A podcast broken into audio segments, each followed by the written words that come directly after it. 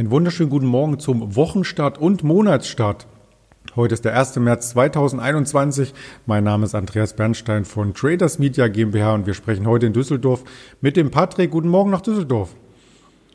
Hallo Andreas, ich grüße dich. Die letzte Woche ist ja sehr volatil gewesen, also zumindest im Vergleich zu den Wochen zuvor. Der DAX hat es immer mal wieder versucht, an die 14.000 heranzukommen. Ein Tag stand er ganz kurz drüber, aber ansonsten bewegten wir uns immer weiter unter dieser Marke und das sah am Freitag insgesamt ja gar nicht so gut aus, oder? Genau, also wir sind jetzt dieses Jahr aber trotzdem relativ stabil gewesen, äh, immer so um die 14.000 und ähm, sind dann jetzt in der letzten Woche äh, ja so ein bisschen unter der 14.000er Marke hängen geblieben. Äh, haben dann nicht so richtig äh, den, den äh, Schuss über diese 14.000 Punkte geschafft. Und ähm, ja, lag auch äh, insbesondere daran, dass jetzt eben so ein bisschen Inflationsangst aufkommt und äh, ein steigendes Zinsniveau macht natürlich Anleihen attraktiver. Ähm, von daher hat das jetzt auch so ein bisschen Druck draufgebracht auf den Markt insgesamt. Ähm, wir sind heute Morgen schon wieder ein bisschen äh, freundlicher unterwegs, stehen jetzt bei 13.900 etwa. Und äh, ja, müssen wir schauen, ob wir hier dann diese Woche äh, den Sprung über die 14.000 Punkte wieder schaffen. Also insgesamt ist es ja trotzdem, äh, das ist angesprochen, ein bisschen volatiler gewesen als die Wochen zuvor, aber wir sind ja immer noch relativ stabil und haben jetzt keine sehr, sehr großen Ausschläge oder sehr, sehr stark rote Tage. Ähm, interessant ist noch, dass auch durch die steigende Inflationsangst äh, eine gewisse Umgewichtung stattgefunden hat. Also gerade die, die Tech-Werte, wenn man sich die angeschaut hat, äh, reicht auch schon ein Blick auf den Tesla-Chart allein in der letzten Woche. Die sind sehr, sehr stark unter Druck gekommen und das waren ja so die Treiber der Erholung. Ähm, und das ist, liegt eben auch daran, dass äh, ein hohes Zinsniveau äh, solche Tech-Werte eben unattraktiver macht. Häufig sind ja auch äh, Technologieunternehmen stark verschuldet oder verdienen eben weniger und äh, da spielt das Zinsniveau dann auch immer eine, eine entscheidende Rolle. Du hast schon die starke Vorbörse angesprochen, über 13.900 Punkten. Das liegt sicherlich auch an der Meldung aus den USA, dass Joe Biden durch die erste Instanz sein Hilfspaket quasi durchwinken konnte. Genau, das ist äh, immer noch unklar gewesen, ob das so einfach zu verabschieden sein würde. Äh, und das deutet jetzt darauf hin, dass das äh, 1,9 Billionen Dollar schwere Hilfspaket ähm, ja, ähm, nicht sehr einfach, aber schon ohne größere Hürden, äh, größere Hürden dann eben durchgewunken werden kann. Und das treibt natürlich den Markt, äh, insbesondere den US-Markt, äh, und das schwappt dann äh, auch zu uns immer über den Atlantik und bewegt dann uns natürlich auch so ein bisschen mit. Und das kann eben auch dazu führen, dass wir eben heute schon ein bisschen freundlicher starten.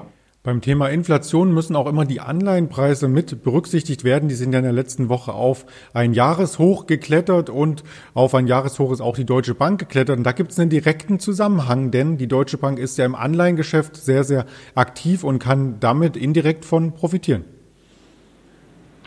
Genau, also es, der, der Finanzsektor ist ja insgesamt sehr, sehr stark gebeutelt gewesen äh, im letzten Jahr. Ähm, vor der Corona-Krise und vor dem Zinstief gab es ja immer schon ähm, ja die Probleme, dass man sich hier im Digitale aufstellen muss und das ist natürlich auch ein hoher Kostenfaktor. Ähm, und da gibt es viele Finanzinstitute, die das eben verschlafen haben, die dann die Digitalisierung so ein bisschen rausgeschoben haben und dann jetzt eben zum Jahresstart neben dem Zinstief, was ja schon länger besteht, durch Corona äh, sehr stark betroffen wurden. Ähm, und das sind so drei große Problemfelder, die da zusammenkamen. Äh, aber du hast es gerade angesprochen, insbesondere das Zinstief ist für Banken äh, unattraktiv ähm, und macht das ganze Geschäftsmodell schwieriger. Und jetzt, wenn dann eben ähm, so die ersten Anzeichen einer Zinserhöhung sich anbahnen, dann ähm, ja, profitieren da alle äh, Kreditinstitute von. Äh, nicht nur die, die im Anleihegeschäft stark sind, so wie du es auch schon richtig gesagt hast, aber das Zinstief allgemein ist, ist eben Gift für, für Finanzinstitute. Und äh, da kommt jetzt so ein bisschen Hoffnungsschimmer auf, schon die letzten Wochen so ein bisschen. Und daran sieht man auch, dass, äh, dass oder am Aktienkurs sieht man jetzt eben auch diese Entwicklung. Also das 52-Wochen-Tief bei der Deutschen Bank lag ja bei äh, 4,50 Euro etwa, ich glaube sogar einen Tick drunter. Und äh, wir stehen da jetzt heute Morgen, als ich gerade rausgegangen bin, äh, bei 10,25 Euro. Und äh, geht aber allen so. Also wie ich gerade schon gesagt habe, auch wenn man jetzt äh, andere Finanzinstitute anguckt, Commerzbank, äh, ING, europaweit, ähm, die sind jetzt alle dann wieder so ein bisschen im Aufwind. äh, vor allem eben aufgrund der Hoffnung äh, eines Zinsanstiegs. Und das tut der Deutschen Bank auch insgesamt gut. An der 10-Euro-Marke ist sie in den letzten Jahren schon ein paar Mal gescheitert. Wenn sie jetzt sich darüber festsetzen könnte, wäre charttechnisch da auch sicherlich mehr drin. Genau, also ähm, Charttechnik äh, nehmen ja auch mal viele äh, Marktteilnehmer dann eben an, als Anhaltspunkte, wo dann eben Widerstände sind, wo dann so ein bisschen Befreiung aufkommt. Und ähm, wer daran glaubt, der hat dann bei der Deutschen Bank jetzt eben auch ein Chartbild, ähm, ja, was man sich auch genauer anschauen könnte, wo es dann vielleicht auch wieder ein bisschen, ein bisschen Luft zur Befreiung gibt. Ähm, aber wie gesagt, das äh, muss man natürlich auch charttechnisch dann äh, eben versiert sein und äh, dann auch an diese Charttechnik eben glauben. Gibt ja immer diese zwei Gegensätze der fundamentalen und der charttechnischen äh, Bewertung. Ähm, da muss jeder seinen eigenen Weg dann letztlich finden. Dann kommt jetzt eine ganz harte Überleitung. Die Deutsche Bank hebt ab. Die Boeing-Maschinen heben auch ab, aber dann muss man dran glauben, dass sie auch wieder runterkommen. Ähm, etwas äh, sarkastisch formuliert. Es gab nämlich schon wieder eine Notlandung bei Boeing. Was ist denn da los? Ja, also Boeing kommt einfach nicht aus den Negativschlagzeilen heraus. Also es gibt immer wieder ähm, neue Schlagzeilen, die sich hier breit machen. Also jetzt betrifft das insbesondere eine Notlandung äh, in Moskau, äh, die dort eben äh, vonstatten ging äh, deutet wieder alles darauf hin, dass es äh, Probleme mit dem Triebwerk gibt und oder äh, Probleme mit dem Triebwerk gab dort. Und äh, ja, auch dann habe ich noch eine Meldung gesehen, äh, ich weiß nicht, aber auch die letzten Tage, äh, dass dort eben auch äh, eine Millionenstrafe verhängt wurde gegen Boeing, weil man dort eben Auflagen missachtet hat. Das waren etwa 6,6 Millionen Dollar, glaube ich, also irgendwas zwischen 6 und 7 äh, äh, Millionen Dollar Strafzahlung. Ähm, also auch dort wieder eine Negativschlagzeile. Und ja, das kommt jetzt auch wieder vieles zusammen. Boeing 737 MAX war ja damals schon ein ganz großes Problem. Dann war Boeing auch vom Eigenkapital immer schon traditionell bedingt schon sehr, sehr schwach aufgestellt. Ähm, heißt, haben eine relativ geringe Eigenkapitalquote gehabt. Die ist jetzt dann auch noch äh, negativ geworden in den letzten zwei Jahren. Ähm, also es ist auch finanziell so ein bisschen die, die Stabilität abgebaut hat. Äh, und das alles spiegelt sich dann auch im Kurs wieder. Also wir waren im, im äh, Hoch dort bei 400 äh, Euro etwa, in Euro umgerechnet, und stehen da jetzt heute Morgen bei 178,12 Euro. Also ähm, ja, etwa auf halbem Kursniveau. Und auch Corona spielt da natürlich wieder mit, äh, betrifft äh, alle Konzerne, die irgendwo in der Luftfahrt, Tourismus äh, mit dabei sind. Also das sind schon gerade ähm, ja, sehr, sehr negative Meldungen, die auf, auf Boeing dazugekommen sind. Und ich bin gespannt, ob es da dann die nächsten Wochen nochmal wieder Lichtblicke gibt oder ob sich das jetzt so fortführt mit diesen ganzen Negativmeldungen. Für die Negativmeldung hält sich der Kurs ja insgesamt äh, ganz gut. Ähm, vielleicht ist auch schon sehr, sehr viel davon eingepreist und man hofft einfach jetzt auf die guten Nachrichten, die dann vielleicht auch irgendwann mal wieder bei Boeing anstehen. Die stehen bei einer ganz anderen Sparte an und zwar im Lockdown beschäftigt ja viele Menschen. Was kann man mit seinem Geld anfangen?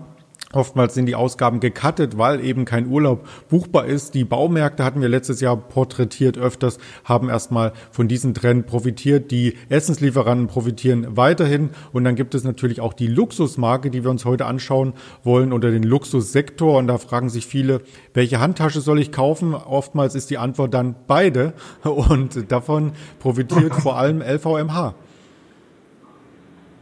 Genau, richtig. Also ähm, gerade die, die Luxusgüterkonzerne sind auch relativ gut durch die Krise gekommen.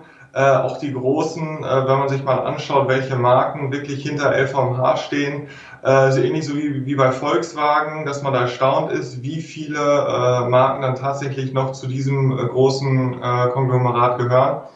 Und äh, ja, insgesamt äh, muss man sagen, sind hier die, die Luxusgüterkonzerne, die gerade angesprochen, schon sehr, sehr gut durch die Krise gekommen. Wir waren äh, bei 277 Euro im 52-Wochen-Tief, stehen jetzt wieder bei 535, also ähm, fast genau verdoppelt und ähm, ja, sind auch relativ sportlich wieder bewertet. Also wenn man sich die fundamentalen Kennzahlen anguckt, äh, aber insgesamt ähm, glaube ich, ist das schon ein Sektor, der, der auch relativ krisensicher ist. Also wenn jetzt natürlich eine Krise reinbricht, dann äh, gibt es auch weniger Leute, die dann eben äh, für Luxusgüter äh, Geld ausgeben.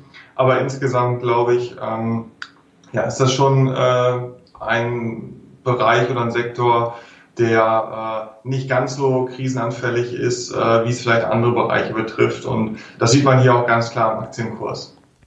Und es werden in der heutigen Zeit auch viele Produkte, die so vielleicht in Richtung Öko ein Image hatten, veredelt und in die Luxusbranche gehoben. Da hatte ich eine Meldung dazu gelesen von Birkenstock. Das Unternehmen aus Frankfurt gibt es ja nun schon 250 Jahre und auch da werden die entsprechenden Sandalen veredelt und LVMH hat zumindest oder der Gründer hier auch einen Finger oder einen Fuß mit drin, muss man sagen. Genau, richtig. Also ähm, Birkenstock wurde nun, äh, oder ein Großteil dessen, äh, Minderheitsbeteiligung bleibt noch äh, dort in der, in der Eigentümerfamilie, aber ähm, der Großteil wird eben von der Beteiligungsgesellschaft L. Catterton in Zusammenhang oder im, im Zusammenspiel mit dem Milliardär äh, Bernard Arnault äh, übernommen, der ja auch Großaktionär bei LVMH ist. Und äh, da verspricht man sich bei Birkenstock eben auch so ein bisschen, ähm, ja gerade im Asiengeschäft eben stärker aufgestellt zu sein äh, durch diese starke Unterstützung äh, aus dem äh, Luxussegment eine Imagewandelkampagne sozusagen. Also früher hatten sehr, sehr viele Krankenschwestern und Ärzte als Dienstkleidung Birkenstock-Schuhe an mit schönem Fußbett und heute wird das auch auf dem Catwalk fabriziert. Also ich habe, glaube ich, auch welche. Du? Ich, ich habe tatsächlich keine. Ähm, aber äh, ich kann schon verstehen, gerade im Krankenhaus, äh, glaube ich, ist es ganz sinnvoll. Aber meinen Modegeschmack trifft es jetzt nicht so. Äh, von daher ja, habe ich da keine zu Hause rumstehen. Emma Morrison, die Vogue-Stylistin, die möchte ich dazu noch zitieren und das ist dann auch der letzte äh, Satz zu diesem Modelabel. Sie sagte, es gibt nichts Besseres als ein wirklich schönes Kleid mit hässlichen Schuhen. Das lassen wir einfach mal so stehen. Gutes Schlusswort, würde ich sagen. Das, das passt doch. Ja, insofern wünsche ich dir, ähm, auf welchen Schuhen auch immer, einen erfolgreichen Handel und bedanke mich für die Infos, Patrick. Danke, ich wünsche einen schönen Tag, Andreas. Ciao. Den werden wir haben und alle Zuschauer werden natürlich sich auch freuen jetzt auf die weiteren Formate in dieser Woche nicht nur die Morgeninterviews, sondern auch mein Blick am Nachmittag auf die Märkte und diverse Posts bei Instagram, bei Twitter, bei YouTube sowieso und bei Facebook oder die Hörvariante im Nachgang hier bei Spotify, Deezer und Apple Podcasts. In diesem Sinne bleiben Sie gesund und kommen Sie gut durch die ersten Handelstage im März. Ihr Andreas Bernstein von Traders Media GmbH zusammen mit der Alice Exchange.